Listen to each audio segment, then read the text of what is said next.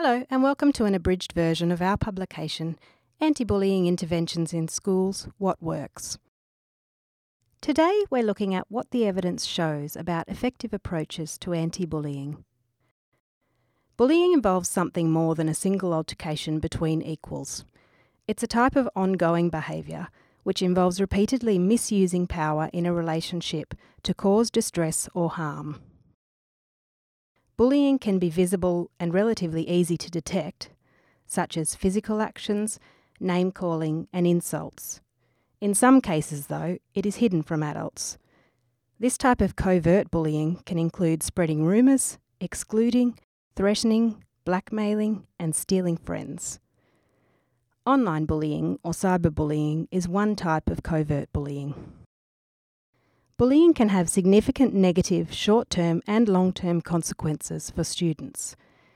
It is a difficult problem to shift, but we know that certain anti bullying interventions at school can work to reduce bullying behaviours. School strategies might be preventative, where the aim is to stop bullying occurring in the first place, or responsive, where the aim is to take steps to resolve the problem after bullying has occurred.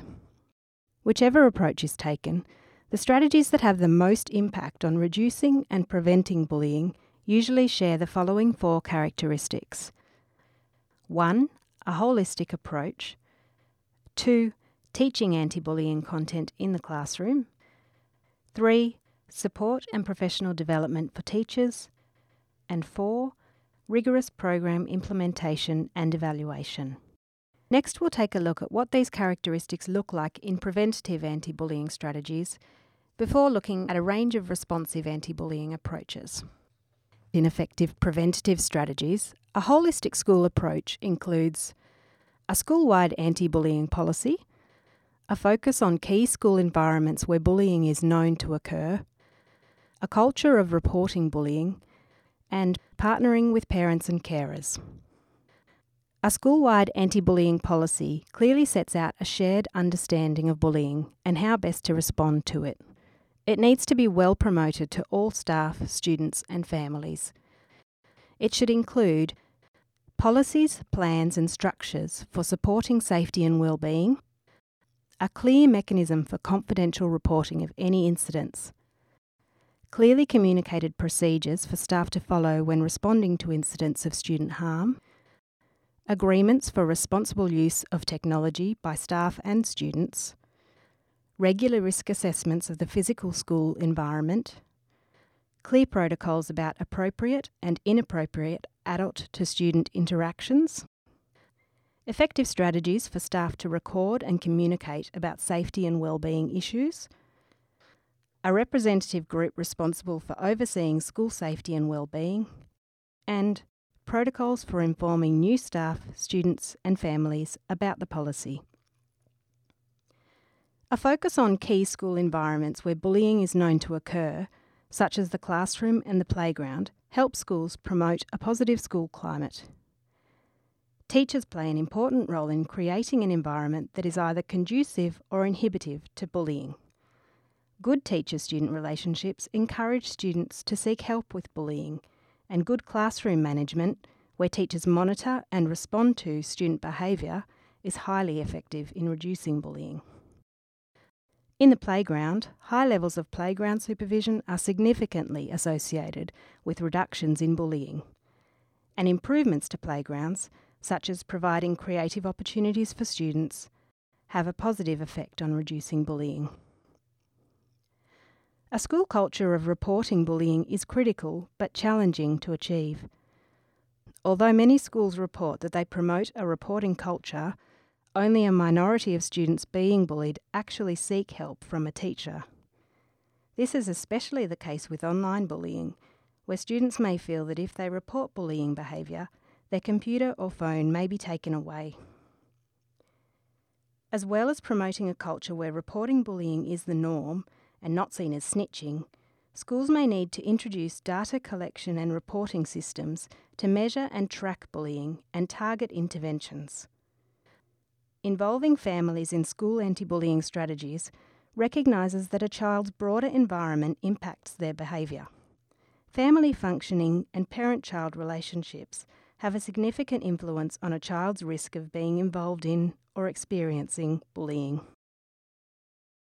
Programs that involve parents and carers have a positive effect on reducing bullying. Some ways to include families in an anti bullying strategy include regular newsletters, consultation on policies, meetings, after school clubs to support parents of at risk students, and an open door policy for access to staff. The next common theme among effective preventative approaches is anti bullying content in the classroom. Teachers and students overwhelmingly report positive responses to classroom content that allows students to develop social and emotional skills and learn ways to respond to bullying. Social and emotional learning programs aim to build student skills in self awareness, self management, social awareness, relationships, and responsible decision making. Improvement in these skills is linked to a reduction in negative behaviours such as bullying. Helping students to develop skills in empathy, emotion management, and social problem solving can help students in their peer interactions while contributing to a positive school climate that promotes inclusiveness and tolerance of diversity. Another key component of anti bullying content in the classroom is the promotion of upstander behaviour. Bystanders play a critical role in the group dynamics of bullying. Many bystanders unintentionally reinforce bullying behaviour by giving signals that bullying is acceptable or even entertaining. Teaching upstander behaviour involves giving students the skills that will enable them to shift from being passive bystanders to actively defending someone being bullied. This involves giving students an understanding of the role of bystanders in the bullying process and safe strategies to support someone who is experiencing bullying behaviour. The third component of effective anti bullying strategies is teacher support and professional development. Teacher training is significantly associated with a decrease in bullying. Unfortunately, many teachers feel underprepared to deal with bullying and feel they need extra training. There is a need for sustainable professional development in this area to increase teachers' ability to identify and respond to bullying with effective interventions. Schools wanting to implement effective anti bullying strategies should consider targeted and sustained professional development for staff. The fourth element that effective anti bullying strategies have in common is systematic implementation and evaluation. To be effective, any intervention needs to be implemented carefully and with fidelity. Schools may be enthusiastic about a new anti bullying intervention, but these good intentions can quickly be overtaken by competing pressures and priorities. When schools take shortcuts or make significant changes to a program, they can lessen its effectiveness. To avoid this problem, it is important for schools to systematically monitor the implementation of a new intervention and evaluate its impact. So far, we've looked at what characteristics are usually present in effective preventative programs. In this section, we briefly consider a range of responsive anti bullying approaches which vary in effectiveness. Direct sanctions is a responsive approach which involves imposing negative consequences on students who engage in bullying behaviour.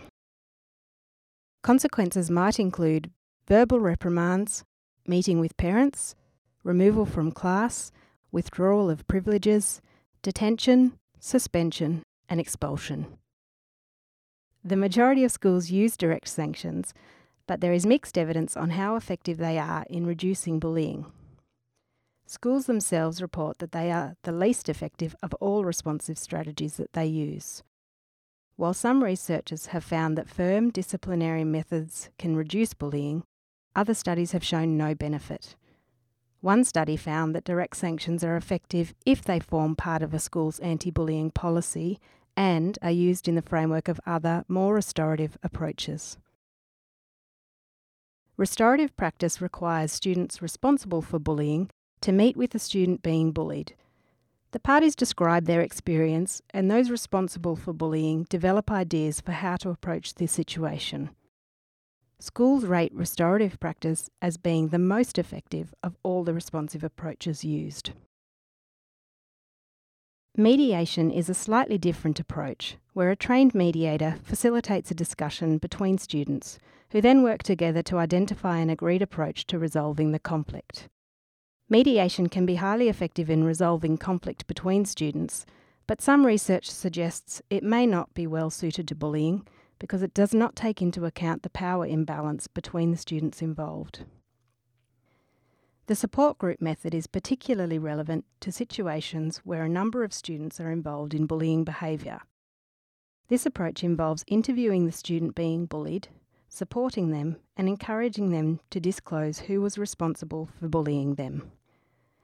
Those responsible then meet separately with a practitioner and with a group of students who act as supporters of the student being bullied. The students responsible for bullying identify what they will do to help improve the situation.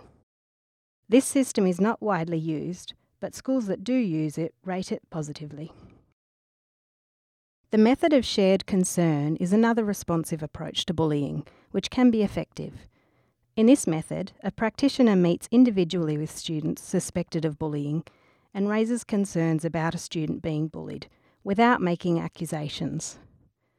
The practitioner seeks acknowledgement that the bullied student is experiencing distress and asks the interviewee to identify how they can help to improve the situation. All students involved in the bullying then meet to collectively develop a plan for how they will resolve the situation and reduce the distress of the student they have bullied. The practitioner then meets with the bullied student to offer support before holding a meeting with all involved students, where those responsible for the bullying offer their proposed solution to the student who has been bullied. Evidence supports the effectiveness of this approach, and it is rated positively by schools that use it. That concludes our audio version of this publication. We hope this resource has provided you with useful information about what works when it comes to anti bullying interventions. The full version of the paper includes examples of successful anti bullying interventions from Australia and around the world. To read the full paper, please visit the CESE website at cese.nsw.gov.au. For more detailed information about how to respond to bullying, visit the New South Wales Department of Education's anti bullying website at antibullying.nsw.gov.au. And schools looking to implement anti bullying strategies can visit the Kids Matter website at kidsmatter.edu.au. This site contains a program guide to help schools select social and emotional learning programs that suit their needs. This audio paper was written and produced by the Centre for Education Statistics and Evaluation, or CESE and is read by Bridget O'Keefe. Thanks for listening.